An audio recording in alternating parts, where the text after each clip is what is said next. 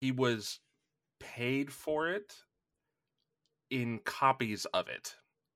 So they just produced and gave him like 40 copies. And it's like, that doesn't. Mm, So what you're saying is Edgar Allan Poe got paid in exposure. Yep. Yeah. Yeah. yeah. Exposure. ex- that's exactly. Ah, yes, the most backhanded of artist currency. Though I will say, paper cost a lot mo- more back then than it does Yeah. today. It's not you Mhm. could just go down to Kinko's and pick up a ream of printer paper, you know, like That's true. Yeah, I mean that whole process was an absolute nightmare back then, and so I mean, was it, you know, a financial investment for them to pay him in that way? Absolutely, but did it put you know food on his table? No, because at that point he wasn't well known yet. Hear me out. What if he takes one book or three books and sells it to one friend, and that friend each sells it to two friends, right? He gets another friend, sells them three copies of the book. Oh god. I'm just saying it's perfect. I don't think that pyramid scheme works so well. Well, it's more like a, like a triangle scheme.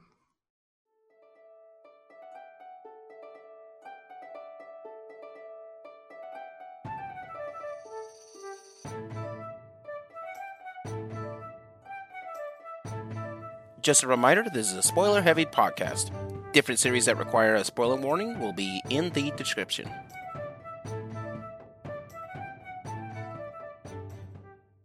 Hi, everybody, and welcome to another episode of KV Theater Podcast. Today's episode is all about spaghetti westerns in anime. So, basically, the whole genre of westerns and animes and gluing them together to make this fun time. Now, before we get started, I want to introduce some of the people who are going to help me out with this one. Over here to my side is going to be I am Ben, and I'm the Yellow Penguin. right, and over next to him is going to be our, our buddy. What's up? I'm Brandon, uh, also known as Tomato Man. And you know him, you love him, and and he's also over here by my side. Ridiculous. I appreciate you. Hello, my name is D&Daine. Uh, I go by D&Daine on the internet. All right, and once again, as always, I am your host, Leo the Geek Scorpio. Now, before we get started, let's take a quick trip to over to the Magical Merch booth.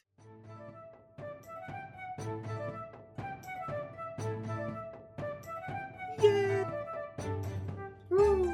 Hooray! I'm on my way. I'm on my way. Whoa. Here we are over at the Magical Merch booth. Now, today, and just like what we've been doing for most of November, is we're all showing our stuff for Extra Life. What? Extra life? if you've gotten to this podcast, you may have unfortunately missed the chance to be part of the TTP RPG OEP uh, EL. There's there's other acronyms. Anyway, it's our annual. It's a semi-annual uh, um, tabletop RPG for viewing audience for Extra Life.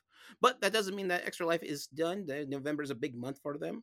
And I know that uh, Zombie Hand had to push her stuff back, so she's going to be doing uh, within the next couple weeks um, our Scream stream for Extra Life. And Extra Life is a charity that we do support or pretty heavily. It is about um, Daine, you know a bit more about this than I do. Yeah, so it helps support the Children's Miracle Network hospitals. These are a number of hospitals nationwide that all help sick children. Uh, the campaign does go all year round, so if you miss November, you, you can still donate if you so choose uh, and have the, the ability and the inclination to do so. Um, it goes until the very end of the year, and all donations will count up to that point, at which point in the new year it will roll over into next year's Extra Life campaign. Many of us over here on uh, Gaming Theater do support Extra Life, and we all have our own little options for it. And throughout the month of November, we're going to, for any Extra Life uh, Patreon that we're working with, we'll be announcing their uh, when they're doing their streams and what kind of options that they're doing for their stuff. And it's a good cause to support. So if you feel the need to help donate some of it, you can just donate there. Links for our Extra Life stuff will be in the description. With that being said, let's get back to the show.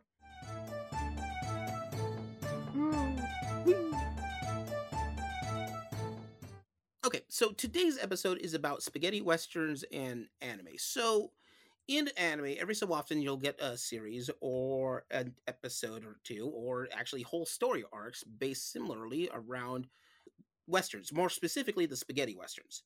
So, in order to explain what that kind of genre comes up as, we're gonna have to go back in the day for to explain how that how the genres of westerns sort of came about. Westerns are kind of interesting because they're the only genre that is set and created in their own time period. So, for example, science fiction, we can all say, uh, uh, say that Mary Shelley from Frankenstein started that back in the 1800s. Hard to say when horror started as the genre, and comedies and tra- and dramas have been around for since the eh, since at least uh, the ancient Greeks and even beyond b- before that. However, for westerns specifically, they had that genre started roughly about mm, in the 1800s in the United States during the frontier western frontier. What would happen in that time frame, which is about mm, roughly around most people say about the 1860s or so. People in the East Coast for uh, in their big cities and such uh, about what's happening in the frontier and the frontier lifestyle for it. Now, what will happen in this time frame is paper. Paper becomes really e- a lot easier for it to be made and produced. Now, the reason why that's important is now that their paper is easy to be produced, you have a lot of more people able to write on the papers because now it's not a, it's not as detriment. So much so, some people get lost to the shuffle of time with how many writings on there. Famously, Edgar Allan Poe did not make it see a, a, dime, even though he's one of the most prolific poets of uh, the medium. Another fun note about that too is on uh, one of his uh, best works, if I remember right. Um, he was paid for it in copies of it. So they just produced and gave him like 40 copies. And it's like, that doesn't. Mm. So what you're saying is Edgar Allan Poe got paid in exposure. Yeah. Yeah. Yeah, That's, exposure. ex- that's exactly. Ah, yes, the most backhanded of artist currency.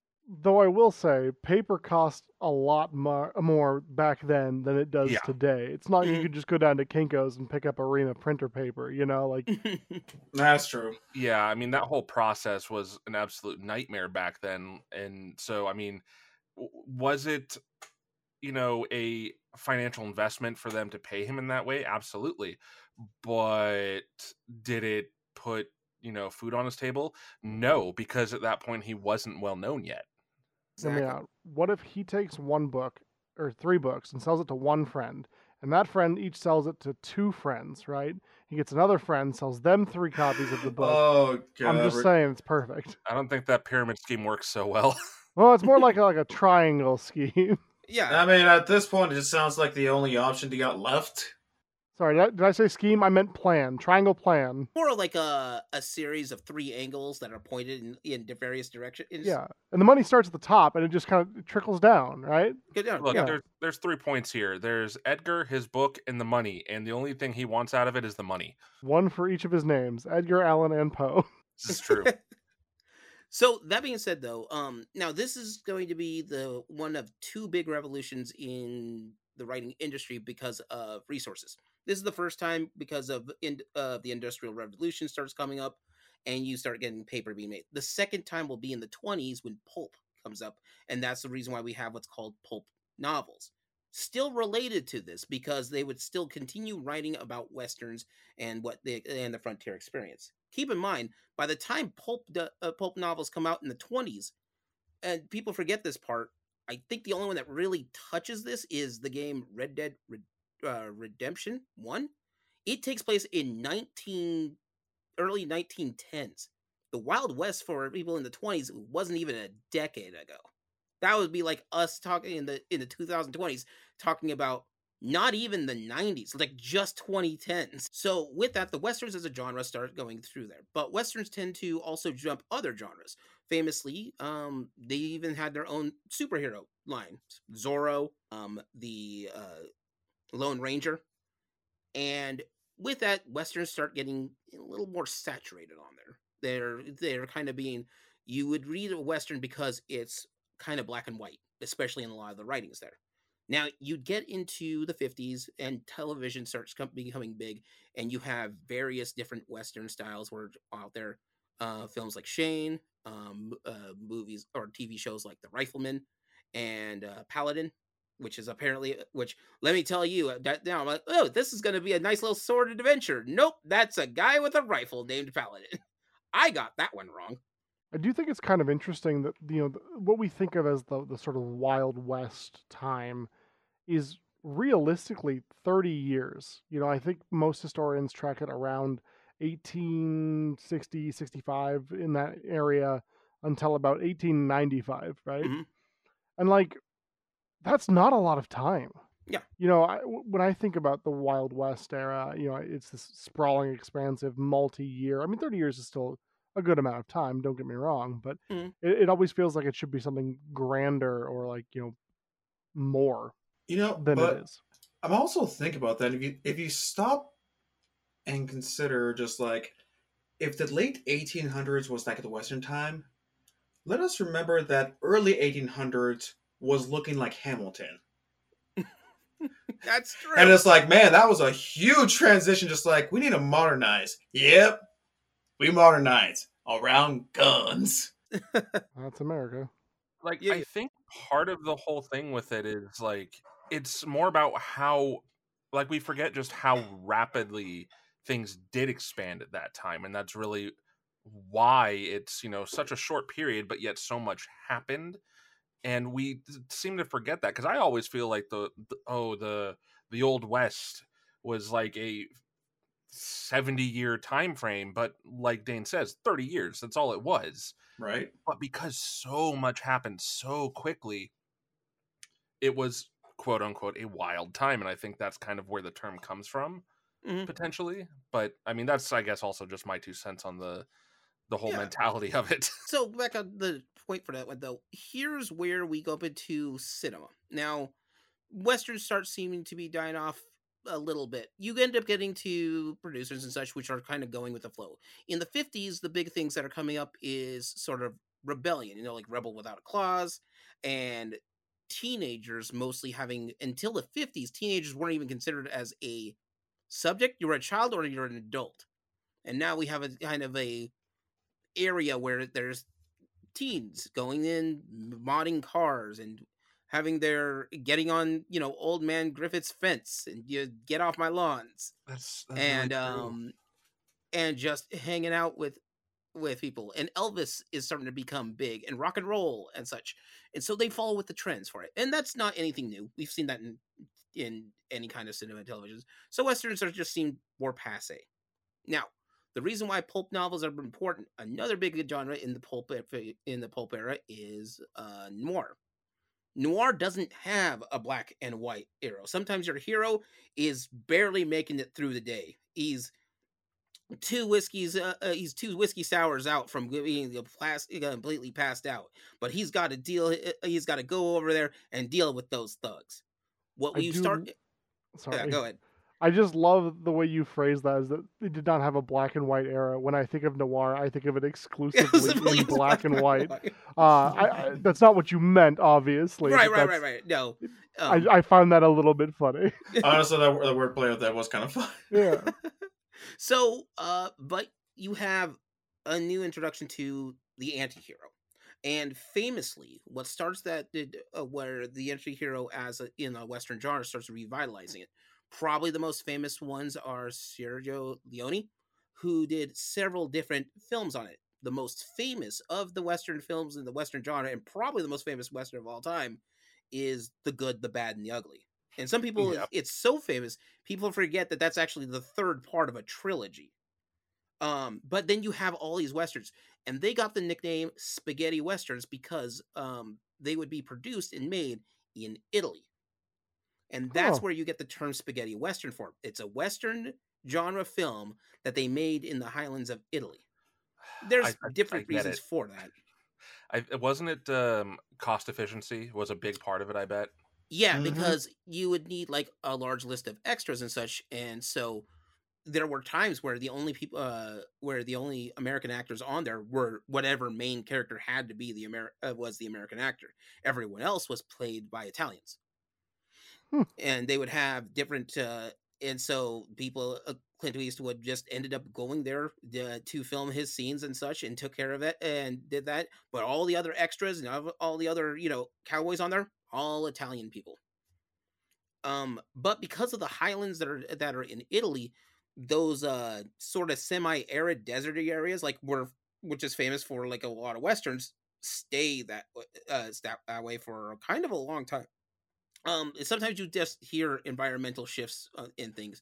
In the 90s uh video game companies started moving to texas because it was a drier climate so they didn't have to worry about winter shutting them down for it. Um plus uh like id software moved themselves there uh, back at one point in time but then other companies started going there. So there was a in the 90s there was a boom of uh, uh video game developers in texas but then you have uh so in this case, films are being made in Italy because they like the western genre.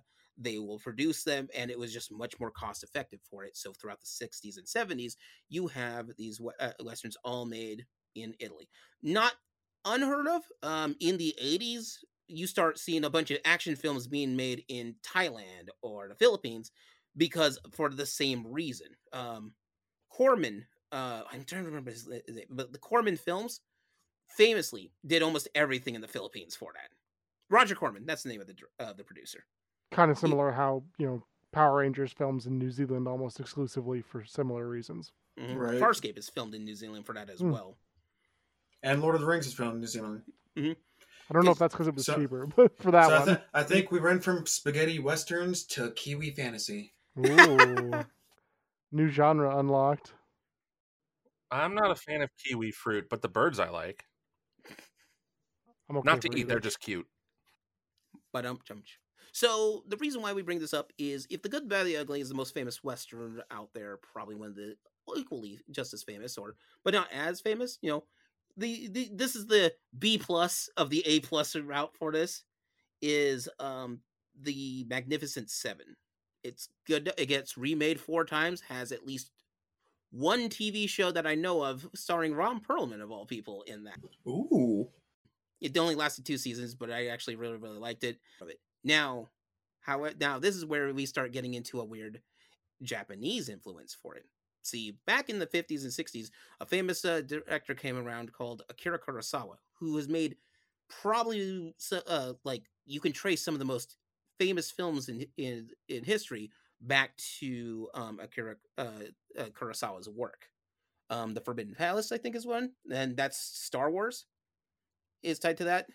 Um, another one that they does is uh, Rashomon. You can take trace of that. Yojimbo as the lone wandering samurai. There's tons of that.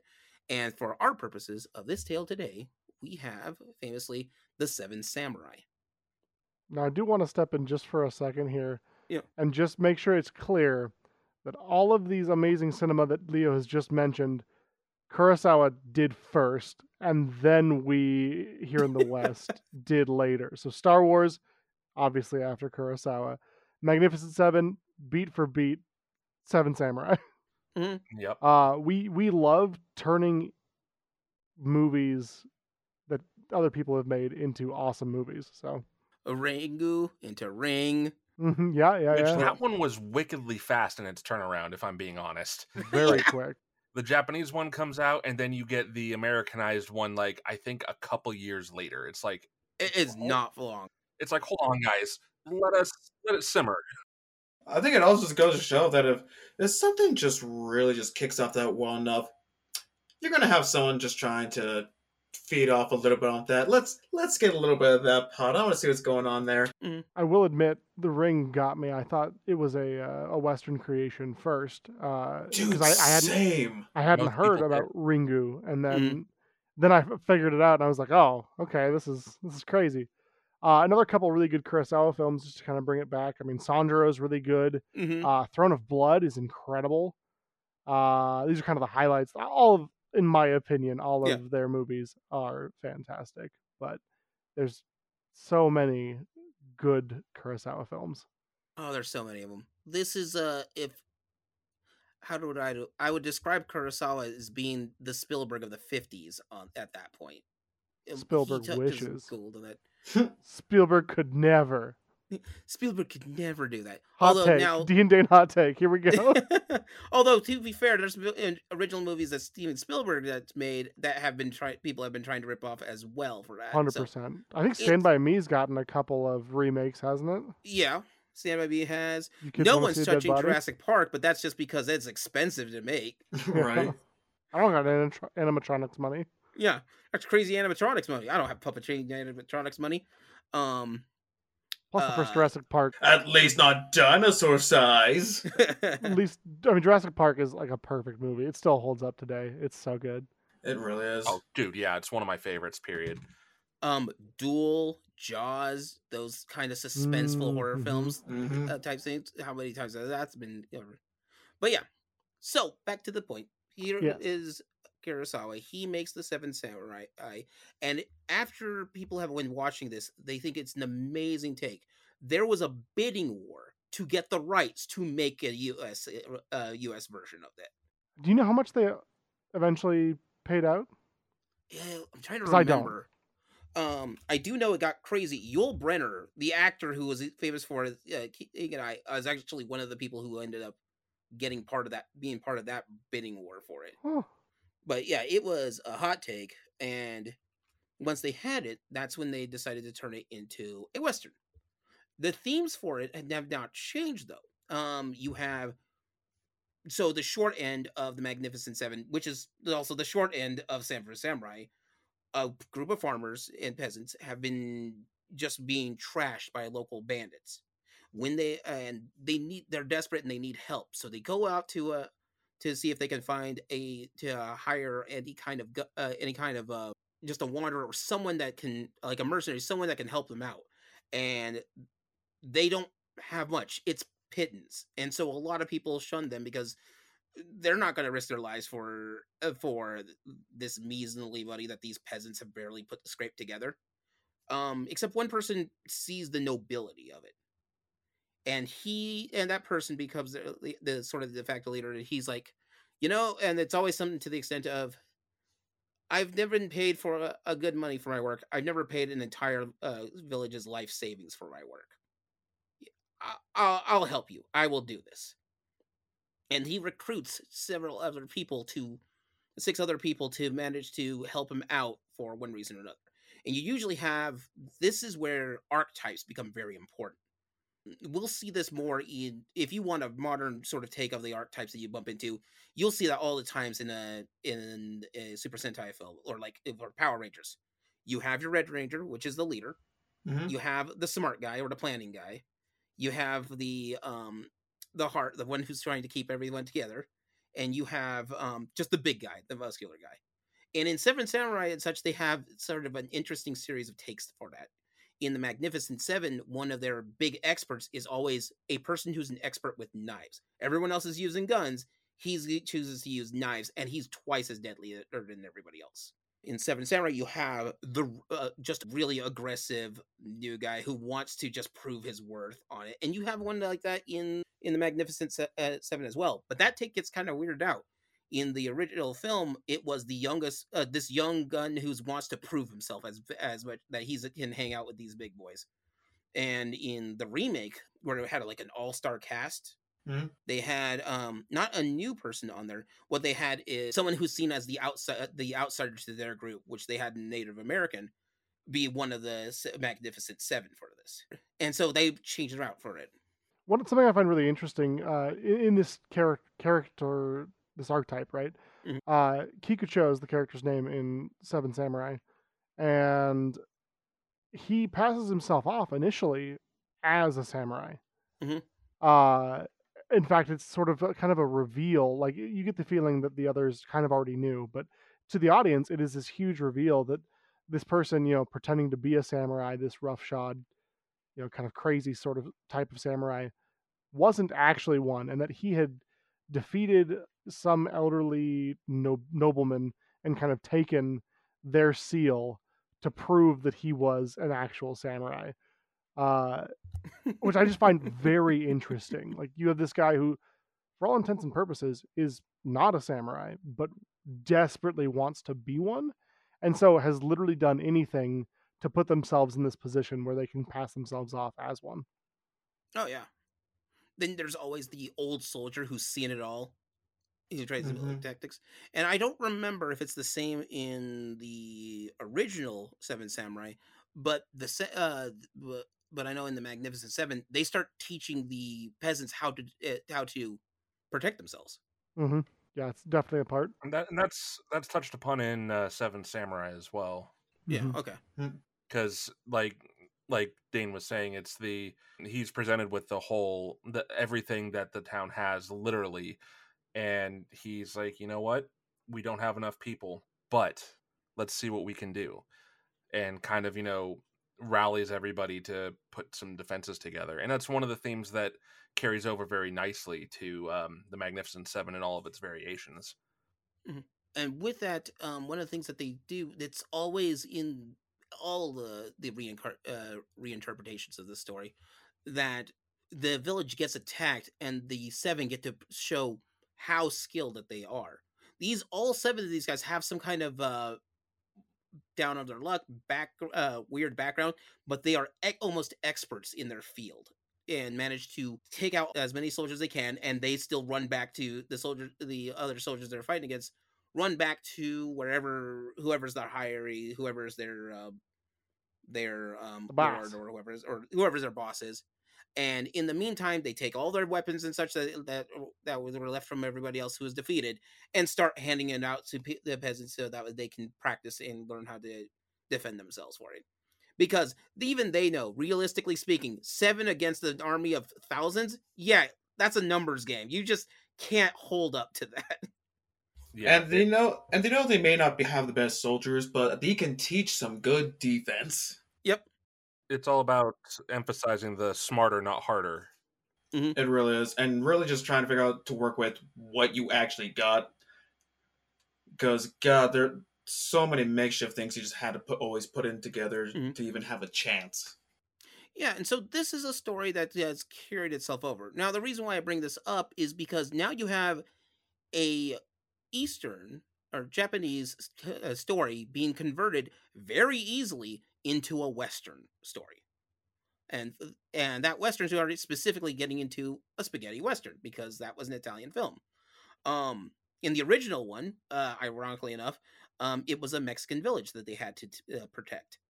In the remake, it's a small um, mining colony that that uh, that's barely holding itself from the 2016 remake for that. And in the uh, original, it was a small, I think, peasant, uh, just a farming community that's barely struggling by because they're losing tons and tons of money uh, to this. And I think they make it a point that the bandits that are stealing from their, and it's almost a, uh, the bandits that are attacking the town aren't even going to use whatever resources are in that town. They're going to sell it elsewhere because they can make even more money uh, elsewhere. So they're not even taking it for their own use, for their own like in the peasant villages with rice, and they're not even taking the rice; they're selling off the rice to other people. Something I find kind of interesting, um, if my memory of the history of that time is correct. Um, so Japan for a long time measured their monetary system in rice, in koku is what they mm-hmm. called it. Um, and so I think in Seven Samurai, not only are they stealing rice, which is food, which you know allows people to feed themselves and what have you, but it's I believe at that time also considered their money. So they're kind of getting a twofer as far as that's concerned, just mm-hmm. because the money of the time was food. Yeah, it's the similar to what Romans would do. We have the word salary, which is based on the Roman word for salt, because they would pay people in salt. And if you know anything about um, uh, old world healing, salt's super important until we get to about the tw- uh, the 1910s to 20s when we start perfecting cannery and ways of preserving food. Like mm-hmm. salt's not a problem for us now. We can just go get food and it's already got enough salt for our bodies to keep. But back then, oh no, you needed to have as much salt as possible. It was an important trade. Same with rice. Rice is the only is can be lasting for a couple of years before without any kind of uh, spoilage, as long as it doesn't get wet. Yeah, and no preservations or preservatives needed either. Just it's mm-hmm. naturally a like once it's dried out and all that, you're pretty much good. Yeah. And so like they're not only taking their food, they're also taking their money. So they're taking and they're double dipping on this. So this is introduces these themes into the Western genres uh, in Western cinema. Now, the reason why this is important is first off, one of the things that I unfortunately will always praise the Magnificent Seven a little over the Seven Samurai. It's only an hour and a half long. Seven Samurai Oh. is a long movie. Oh, I'm sorry that you that you couldn't just wrap up an epic in a quick 30 minutes for you, Geek Scorpio. Now, I- Man, oh, how dare they tell this incredibly thought out, nuanced story. Sorry it was too much for you, sir. now, now, now, pre 1990, you could find one that was 50 minutes shorter. True. That Hey, being said, you're losing a hell of a lot of context. Well, yeah. So yeah, if you it's It a is long great- though. To, to it be fair, is- to be fair to you, Geek Scorpio, it is a It is. long movie. I Yeah. can recognize that. Oh, what is it? At some point, I want to go back and watch the original Frankenstein movie. Apparently, it's not even like an hour long. It feels like forever. It feels like forever, but it's not an hour. It's not even an hour long for that. I really like most of that book slash movie, Mhm. but man, the middle just kills me every single time. Mm. I digress. Just the slowest pacing ever. It's like I know we're trying to build a monster. Are you sure that we- can't just paint a wall and watch that? I feel like it could, you know, like give us a little like wow. Honestly, there. after the monster is made and before you know the things that happen towards the end, I don't want to spoil Mhm. Super old book and movie for anybody out there, even though we are a spoiler heavy podcast. Um, yeah, no, it just drags. Like, oh, you see a little girl. Oh, Mhm. now you've murdered her. Whoopsie doodle. That's too bad. Okay, well, Mhm. can we wrap this thing up? Is nope. There's more. Oh, okay. Yeah, so sure. that's the one with Gene Wilder, right? You, you know what? Even that one, even that one has that moment where like the monster's created, some random crazy bullshit happens, and Yeah. then they do they do putting on the Ritz, and putting on the Ritz Thank is you. great. But until that go in point, it's that. just like, oh my god, who cares? I, to be fair, before people come for me, don't even at me or do. I don't care. Get in the comments. Why not? Um, Mary Shelley's amazing. She does amazing work. I Mhm. love her work, but Mhm. holy crap, that middle part just kills me every time. Yeah. I digress. I also thought it was more exciting to learn that hell, Frankie Frankenstein monster knows how to speak French. That's cool. Mhm. Yeah, Yeah. yeah, right. What's part français? Yeah, people forget that part. And I was like, well, bonjour to you too, buddy. So, uh, but that's the the thing with this one is actually kind of like Frankenstein and uh, and Dracula and various old stories like that. There is no how do I want to put this? There is no even though this is a genre specific uh, westerns are a genre specifically for the United States because it's western and anime influences are specifically for Japan. You will start seeing these cross uh, patterns with these stories because the story itself is not one that in, is is pigeonholed to being part of this um of this nation. This entire thing in Canada, you'd still get the same storyline going through. Oh yeah, bud. Canada seven A. But yeah, you can do it in in different countries and such and this is where you have this big influence for it. So now westerns are starting to get moved into anime and anime is starting to become an influence at least the 70s and 80s and the 90s and we've talked about that before. So here's where we get into where anime likes to go back and just explore with different genres for it. Um, sometimes you'll have a sports anime, which is about a sports team for it, and they can make an epic of a of a TV uh, show. When most of the time we get one movie and hope for the best. You have these other genres for it. So watching a western as a genre being done as an anime is a trip. At some and even uh, the uh, the reason why we bring up Seven Samurai because this is where your connection between anime and and uh, and westerns come into play. Kurosawa is huge, and his influence can be seen all over the patterns of anime. So why not do one that's a, that's also that's about the Seven Samurai? So why not do one based similarly to the to the Magnificent Seven and explore those genres for it? Like there's a Samurai Seven, which is a uh, which is based on Seven Samurai, set in a neo uh, uh set way in the future. It's like a neo future steampunk. Yeah, a neo future Steve. That is hard to explain, but I can explain the story of Seven Samurai pretty well. and from what I've heard, that thing is an amazing uh, animated. Very good. Almost as good as the original movie. I bought it on Xbox Live Arcade. Wow. Like Wow. a bunch of episodes. I think I have like seven of them I, that were like 80 Microsoft points each or some BS back when. Um, but then you also have sort of the these Western themes popping up into anime. My personal favorite of all of them is got to be Cowboy Bebop. There Oh. is watching Cowboy Bebop. If you've watched a Western, you have seen you know where they're going at with these. It's the best. In my opinion, it's the best. I understand. So, what I find interesting around this time, there are three that I kind of view, uh, that I refer to fondly as the trinity of spaghetti space westerns. Mhm. Um, and each of them tackles it in a little bit different way, right? You've got Cowboy Bebop, which we've mentioned, which in my opinion is the better of them. Uh, that being said, they're all good, so watch all of them if you're so Mhm. inclined, if you like the genre. Uh, Trigun, which is just phenomenal and Hell very yeah, of its time, very goofy. Uh, they've just Mhm. recently remade it, I know, but the original Trigun is very '90s, early thousands Yeah. in a good way. in the Um, ways. especially where it's like super silly up front, and then halfway through, it's like, here's the twist. Like, if oh, now Oh, we're yeah. serious. Um, you want us to hear talk about more about Trigun, it was one of our staples when we talked about Cerebus syndrome way back when uh, last season. go check out that as well, and Go other that. podcasts that Um, we're on. Uh, and the third being Outlaw Star.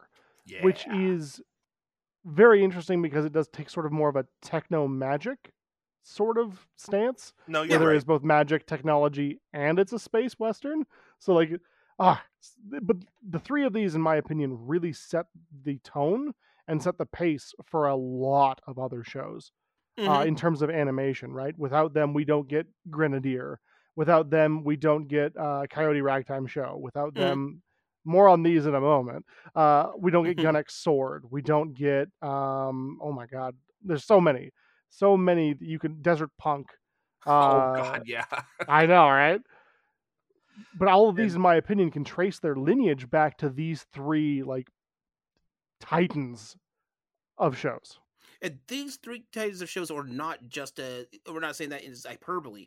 Cowboy Bebop was what a mainstay in Adult Swim in the Still nineties, it And still so, like, and it still is. It's They got still such play huge it. that that show is It's Like- too good to leave. It it's is. I, I'm pretty sure it's like sub 24 episodes, and yet it's been running nonstop for over 20 years on an American network. If that Yeah. tells you anything, 26 episodes of pure amazingness. And I understand. I've got friends who are like, it's mid, it's meh, we don't care about it. And they're just wrong. And that's okay. it's it's okay to be wrong. No, you can Yeah. have opinions. Don't mind. You I just have might disagree. opinions. yeah, It's you, like- it's allowed to have fine, wrong opinions. That's okay. If you think Cowboy Bebop is mid, leave me a comment. We'll chat. It's like we we understand it's okay for any for other people to have bad taste, and we will just uh not hang out with you. I'll hang out with you. We'll just argue. legitimately um my dad wanted me to try to explain anime to him and he's huge in, I, I knew Oh he was huge God. into westerns and so he's like if i was trying to watch one what should i start i go cowboy bebop hands Yeah. down yeah, It's- no, and with its western feel he could understand the themes kicking in right then and there and it's, it's, digestible enough by Mm-hmm. non-anime. Sorry to interrupt on you, Leo. no you're uh, fine. it's definitely digestible enough by non-anime and non you know Japanese interested viewers Mhm. um, that you can yeah definitely sit somebody down and go hey if you watch nothing else this is one of the ones you could watch and kind of understand. I think there are some others, especially in recent times, in recent times um, it's that are more now. approachable. But I mean, in the 90s and early thousands, that would be my go-to as well. I think most people understand like a noir story. I think most people understand a western story, and this kind of does both. And then you can kind of throw in sci-fi in there as well, I suppose. And cool jazz. Yeah, I mean, who doesn't like cool jazz? Like I'm not a jazz guy. Don't Oh. get me wrong though. I, I love three, two, one, let's jam. I mean, let's go. oh yeah it's like but Take but that away. opening. though. Yoko Kanno and the seatbelts can do no wrong as far as I'm concerned. It's like, I'm- Uh, That, that's certified platinum on its own, and, Oh. that, and it will never break. So I'm- good. I, I'm pretty sure Tank was just a reminder that even some people who say they don't like jazz like like jazz. And that's even like And here's the proof. It's even emphasized more so now too when you look at things like uh, Persona Five. That entire soundtrack is jazz inspired, oh yeah and God, it's Persona 5 's so good. and it's amazing. I mean, I I can't gush enough about that soundtrack. Now, Trigun itself is a uh, as a western just feels more like a western. It's got a Mm, true. desert setting. Mhm. It's got um you legitimately have bandits. Hell, some of these guys' wardrobe is that classic um It's a duster, man. dusters and stuff. Yeah. And It, yeah, it is definitely less space western, though it is still a space western. Yeah, western. it's still a I- I, space will western. argue that. Uh, still a space western, but less of a space western than Bebop and Outlaw Star are. Mhm. Mhm. because both of them do the space a little bit more. It's more in the forefront, whereas this takes place on a planet in space, and there's some like technological weirdness that we don't normally have. Mhm. I absolutely agree. Way more Western. Visually more western. Mhm. just a basically your classic gunman shoot uh, shootout, the expert shoot, uh, gunman that's running around. Quick draw McGraw. hmm And then you have uh, Outlaw Star, which Outlaw Star um feels like um I want to say like a frontier traveling, where where they go from place to place, and you can see this. Now, if you want to know a weird Western sort of association with that, Star Trek back in the day was pitched as a Western. As uh, Gene Roddenberry described it to his producers, this is a wagon train in space Interesting. and that's how you ended up p- uh, pitch uh, Star Trek back in the day. So it would be like a wagon train going from place to place. They have a little bit of an adventure, and maybe they move on. Maybe some things come back, maybe some things don't. Who knows? But yeah, so like these are the three pinnacle ones, especially in the '90s or so, um, that sort of start off that whole anime that's going to be westerns on that. And they're not the first to do either space western or just western western, right? Like there Mhm. are some that do predate these shows, and they and they should be acknowledged. I think. You know, I know. Um, what is it? Space Adventure Cobra Oh yeah. is like uh, a, a salaryman gets like goes into a life of adventure in the stars. Like it's just it's very well, and he's wanted, and he's like Mhm. changed his appearance, Yeah, so he can dodge the those that are after him, and they're outlaws trying to find and take him for a bounty. I mean, it is Mhm. straight up a space western. That it is one hundred percent, and it, is. it came out in the eighties. Yeah. Yeah. And it, it's not even uh, one that's associated with uh like even as uh the Western cartoon audience, we have things like BraveStarr, which is literally they have a planet called Space Texas. That's the, the name, Space Texas. Don't mess with Space Texas. don't mess with Hey, Space hey, Texas. what about Space Australia? You got That's Jason different, the that- Guinea Force. True. The s- the spy skin use. this keeps going, I'm just gonna think of G Gundam, where everything is Neo Tokyo, Neo Jesus, Mexico, Neo whatever. Oh, we'll just God. put Neo in front of it. It's it's the same. It'll It's- it's the same thing. It's New France. It's, It's like old France, but we have robots. and also everything around it is destroyed and crumbling into gross because Mm-hmm. Earth is a battlefield for a giant cosmic, well, not even cosmic, just a, a giant, you know, brawl fest. Love it. And all this started a long time ago in a galaxy far, far away. Yes, with the Dark Gundam that got renamed that from the Devil Gundam because Americans can't handle that. uh, it's the eighties. yeah. That, Yep. that one was the 90s, my dude. Still though. No, yeah, well, yeah, but you think about how Dungeons and Dragons had to change around for all their stuff. Oh, the yeah, same well, studio. Of Yeah. course, Satan. and that can be discussed in another podcast about, uh, uh, from the previous one that we talked about about classes in Dungeons and Dragons back in season one, and that's a live broadcast that we did at ESGC. You want to see more of that? Let us know. So we do see other influences on it. One of the, at least on a video game scale, um, we've seen uh Red Dead Redemption and the Red Dead series. They're, that's straight up a western. Two is They even have a straight up spaghetti western. They even have the twanging soundtrack, which I wish I could have because I love it. But if I wanted to go with the the classic anime western, Wild Arms is Mhm. that in spade. Agreed. Mhm. So good. Yep, and they have a uh the creators are doing a new take on Wild Arms through a double Kickstarter they did a couple years ago. Uh which I kickstarted the hell out of because it also was a um the double Kickstarter was also with the uh Shadow Hearts' successor Mhm. called Oh, Penny wow. Blood. So um yeah, I, I can't get enough of either of those. Um so yeah, gimme. can can have some more. I, I'll I'll take it. Can please Uh, has many's. These has video. Um, so do you guys recall any other um Grenadier? I haven't seen any of that. Oh, Grenadiers. Okay, let me let me paint you a picture here. of what Grenadier is because it is Oh boy. of its time and wild. So you've got you got our main character, right? I honestly don't remember her name. Uh, but let's just say she's physically gifted but also talented. She's she's uh busty, we'll say. That's a polite way to say that. She got boobums. She do, she do. She walks around Mhm. packing a six iron.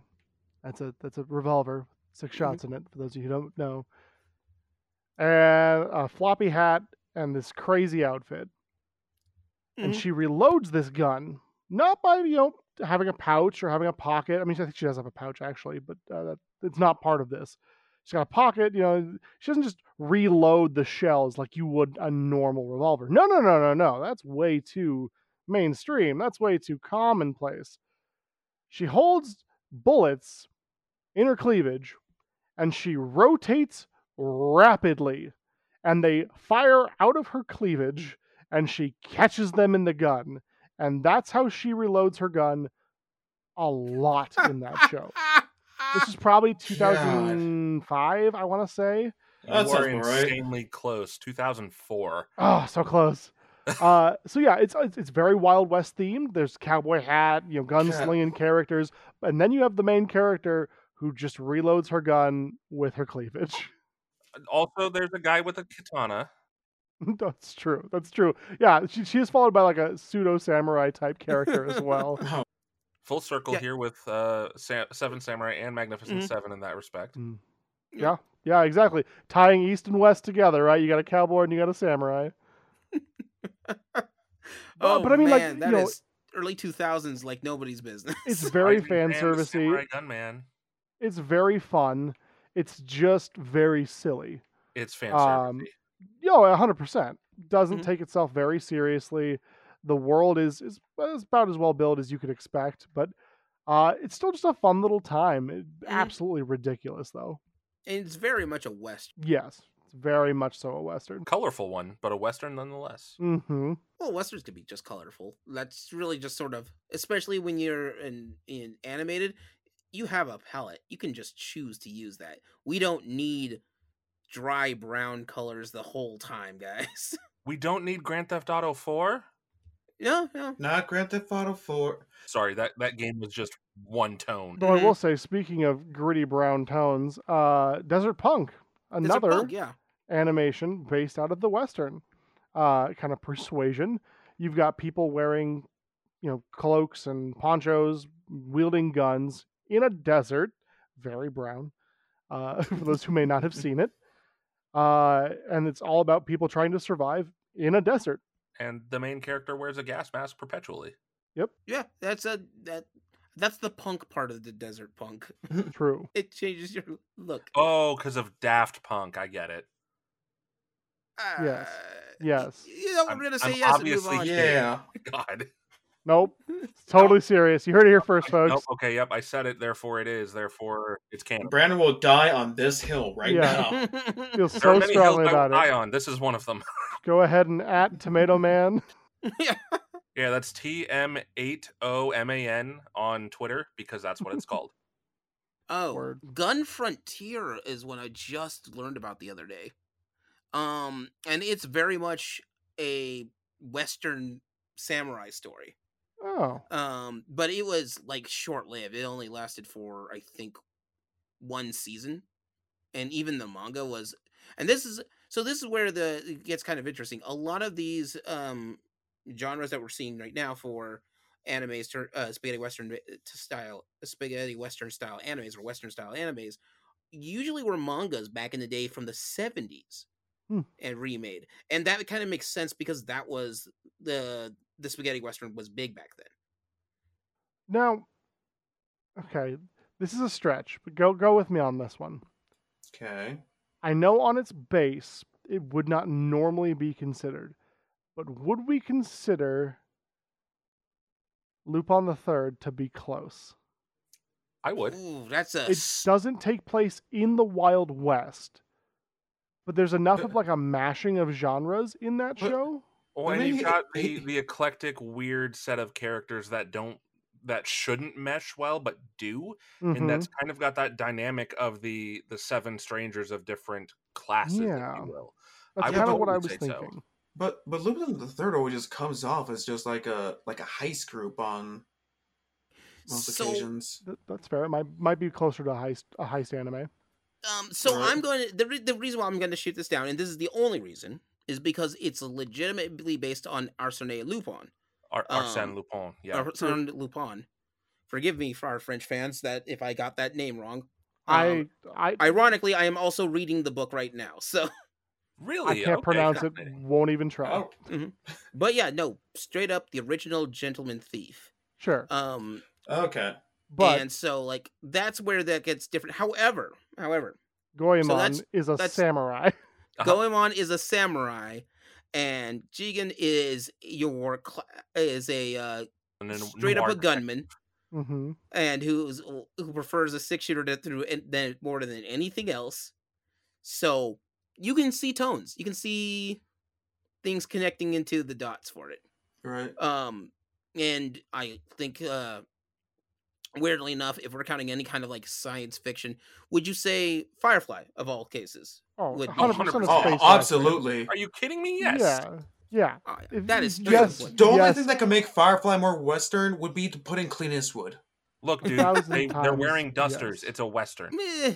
I It's a stand by my sta- I've seen people wear dusters who can't be a western. Hold on, hold on. But- but Irvine. how, how, how's this? How's this? Even though these have space travel to all the planets, these still go city to city by wagon. Yep. I'll also note that there's literally at least one episode in that short run show where they're literally cowboys.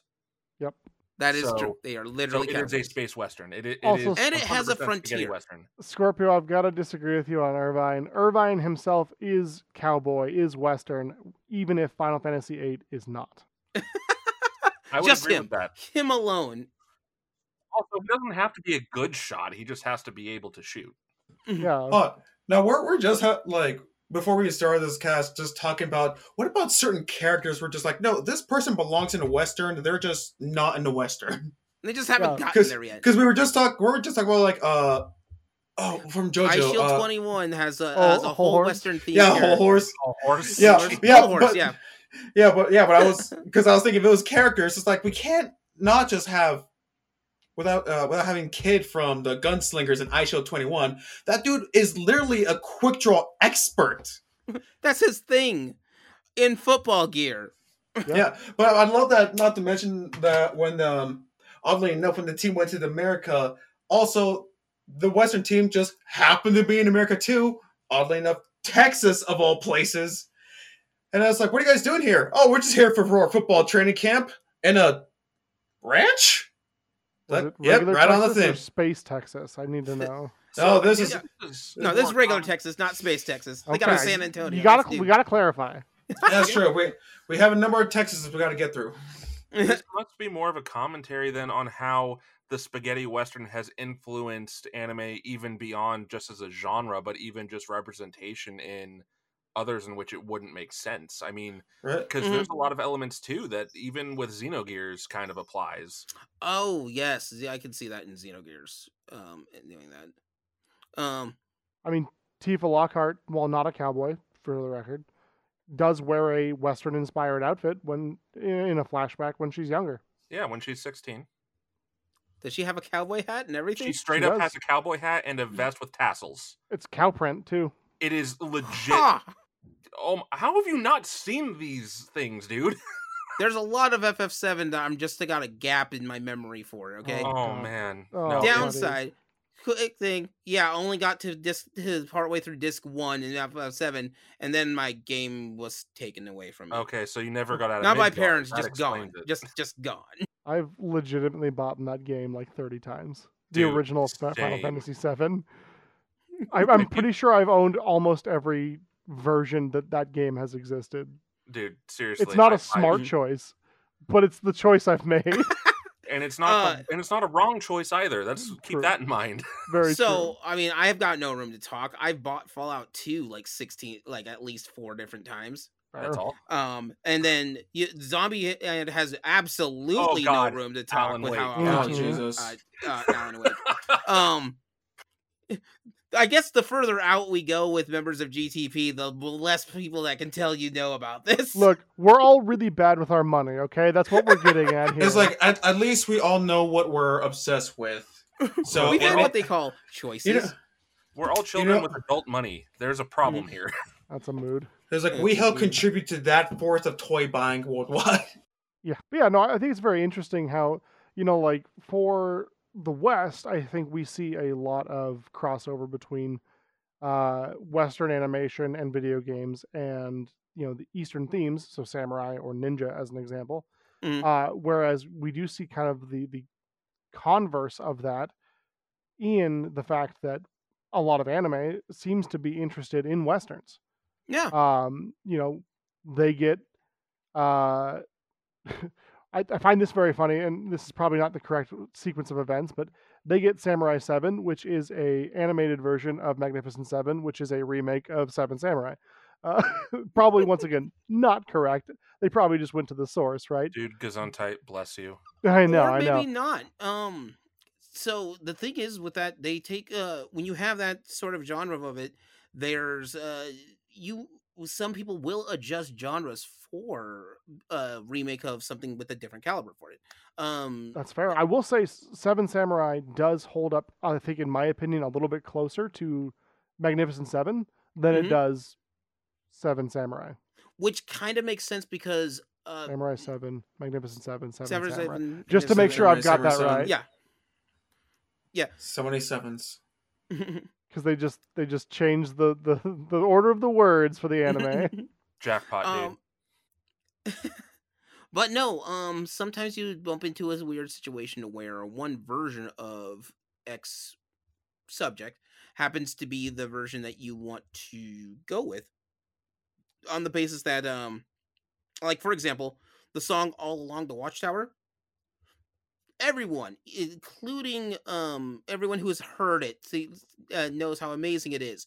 But most people have heard the Jimi Hendrix version hmm not the original one made by um uh, Bob no Bob um I can't think of his name. Oh, it's gonna bother me. Um Bob Newhart, Bob Saget, Bob the Builder. Bob's, Bob the Builder. Um no, it's uh but anyway, the song All Along the Watchtower is performed by Jimi Hendrix. It's uh the original one is though Bob Dylan. Bob Dylan. That's what it was. Oh, So yeah. Bob Dylan makes the original All Along the Watchtower.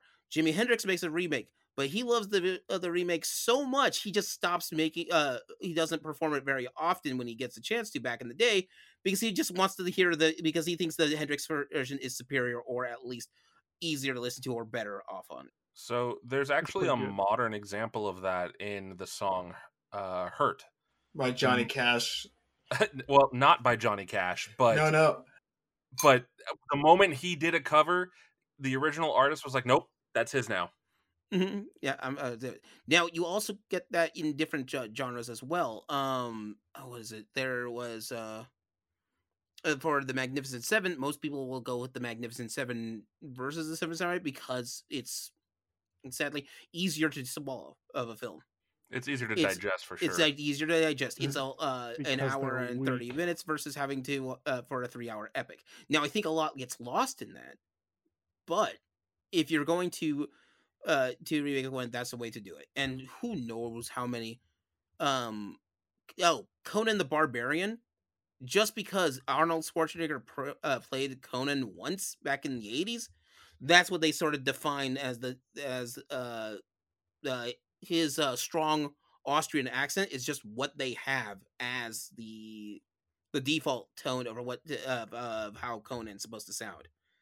You know what's wild about that? That's the Mhm. first Marvel movie. Yeah, it's the first official Marvel movie is Conan. Conan was uh, the Barbarian's owned by Marvel.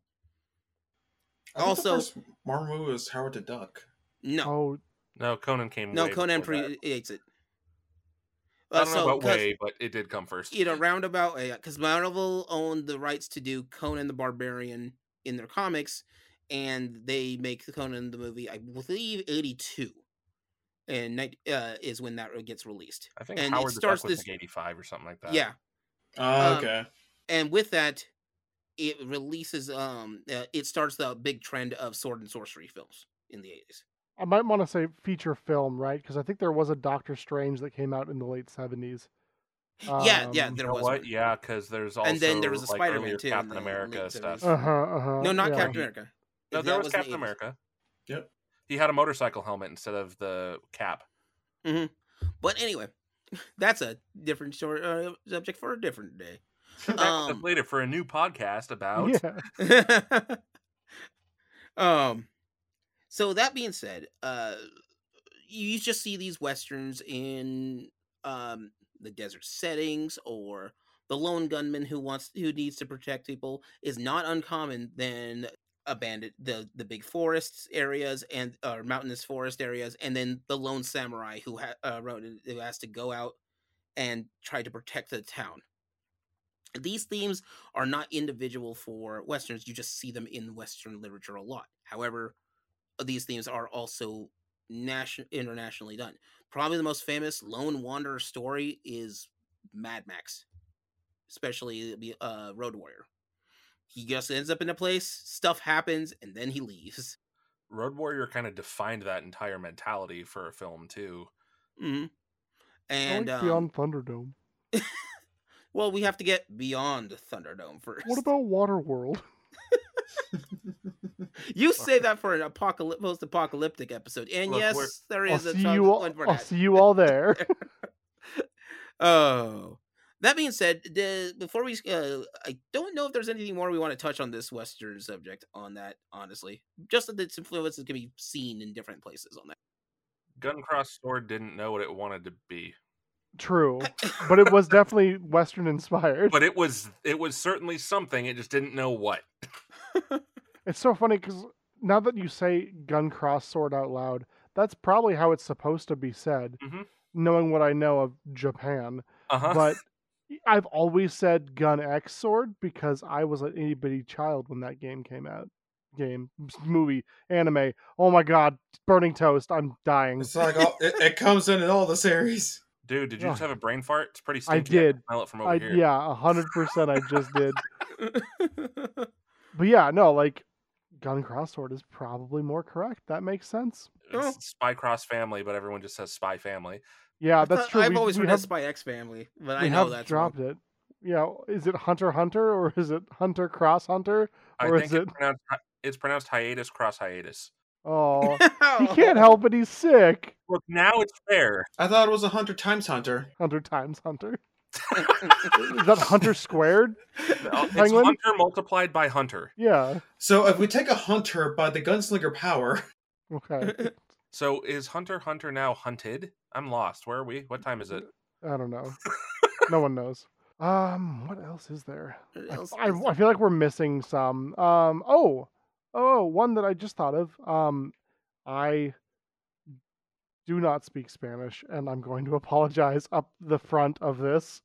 okay. Um, so I, I took Spanish in, in, in junior high school, so you know I'm doing pretty all right. But uh, El Cazador de la Bruja is a western with like supernatural elements. I think you actually got his name uh, correct. For I was gonna say the pronunciation sounded pretty good because I took French in high school and they have a lot of similarities in their um that Like, I'll, uh, I'll admit I, I studied Japanese and I'm white. Okay, give me a break here on the Spanish. look. I do the best I can. yeah, yeah. well, man, isn't that why you keep me and Leo around? Yeah, I mean, Oh, El I mean, over here has L in his name. I don't think that's why we keep you around, but thank you for being here. It's like we we we help, we help cover the genres together to, all together. like you know what? Uh, oddly enough, I was going. So I was sent a uh, a TikTok on how America represents Mexicans Oh no. versus how Japan represents Mexicans, Oh no. and it's like you know what? Japan westerns. There's there's a good chance if they're gonna have a Mexican character, that's when they introduce them. And I mean, like with the whole stereotypical like sombrero, poncho, but they will even like. I I need to check out the new Digimon series because out because apparently, uh, ah, Mimi, Mimi's Digimon. I forget what her name was. Palmon. Pal, Palmon. Mhm. Is it Palmon? Yeah, I just Yeah. remember it being a Uh, giant cactus. I, I Okay. I have a No, weird. appa- apparently there was some change that I didn't know happened recently in the remake, but now their cactus is Panchomon. S- That has that does have a poncho, razor sharp teeth, and it boxes like a motherfucker now. There's so there's there's a lot of Digimon that are being introduced in the remake that were not privy in the original. Uh, for Mhm. example, everybody gets a mega form, not just uh, Tai and Matt. So oh my and god, they- right? and they're all in the show like that too. Like so, yeah, like you get to see Angewomon go to Omega form, which is just basically um Falkor with Yeah, horns, Never Oh my story. god. and it's dope. It's it's pretty dope. It's not gonna lie, it is pretty dope. Oh, and Omnimon or Omegamon in the Japanese version uh, appears in the show instead of just in the movie and specials. God, he's the God. best Digimon. I, I love Omnimon, dude. Don't even he's get my, me going he's that. No, my I- favorite. He's Yeah, absolutely my straight up. favorite. No, e- even after all these years, and no matter what list you find, it it will always admit that number one Digimon, Omnimon's number one. Like Yeah. Where Garurumon's up there for me as well, but like it just how do you hold a candle to Omnimon, man? You just can't. yeah. I see us on our Digimon podcast coming Yes. 2024. Yeah, I- I this one we'll we have just to need to get do that in one. on that too, because um, there was look, they had a whole set about Omnimon, and they had like eight different Omnimon cards in that play set, and I'm like, I'm buying a whole box. So I I did. legitimately did the same thing. I have an Omnimon deck for that game.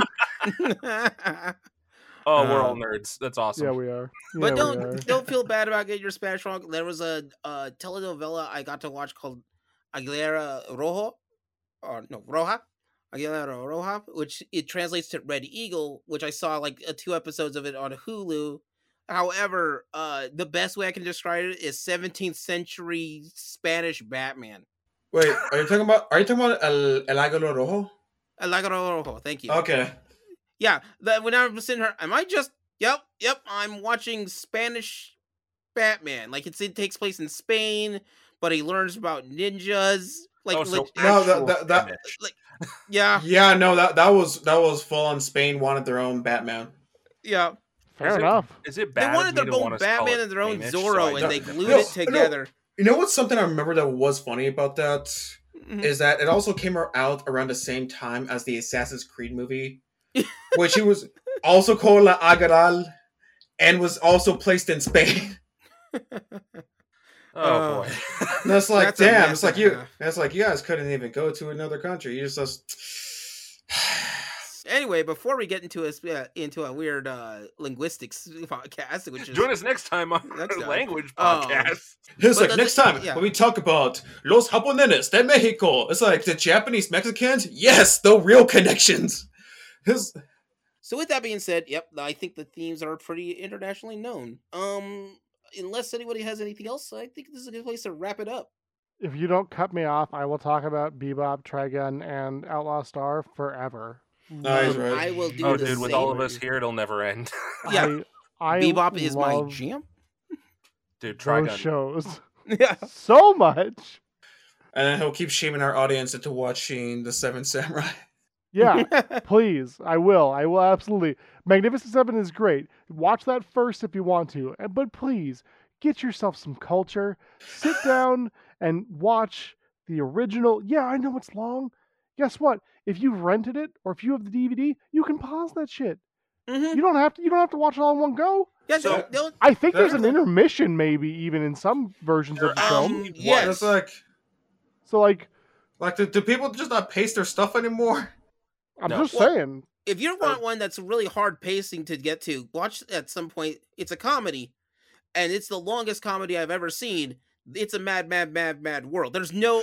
God It takes on too damn long. it! There's no way you can keep that kind of comedy pacing going around. True. Um, so, regarding Seven Samurai, the Criterion Collection has released a Blu-ray edition of this movie, 100% uncut, and includes documentaries on Kurosawa. Uh, pardon me, Kurosawa, and it is twenty four ninety nine. well, I know what I want. Yeah. Yeah. Black, Black. If you're in the states, Black Friday's coming. Yeah, I dude. bet it'll go on sale. That is the sale. goes It's normally sale fifty bucks. Oh, I'm adding- perfect then. I'm adding Yeah. this to my wish list right now. Actually, Done. but yeah, And like, um, I, I wonder if there should be like a gaming theaters pr- uh, presents live stream of the Seven Samurai. I would. ooh, I I'd don't want there. I don't want Criterion to come after me. So yeah, well, uh, We got ways The- we can do it.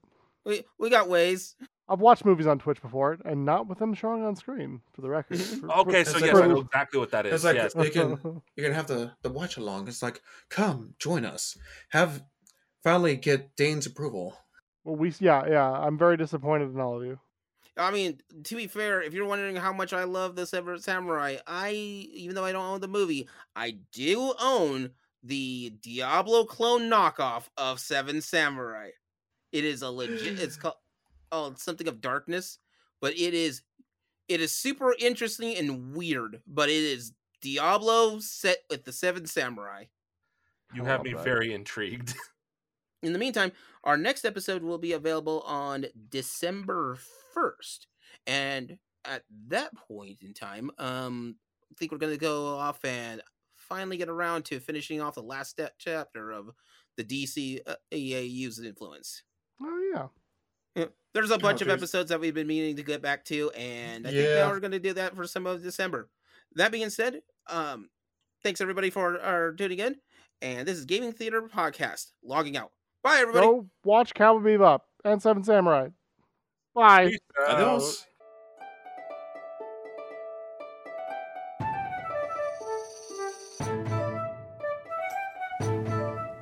Gaming Theater Podcast is hosted, created, produced, and edited by Leo Garcia, the Geek Scorpio. Our music is A Drinking Game, stock media provided by Stormwave Audio slash Pond 5. Our cover art is by Adam Parker. You can find him at ParkerGFX on Twitter.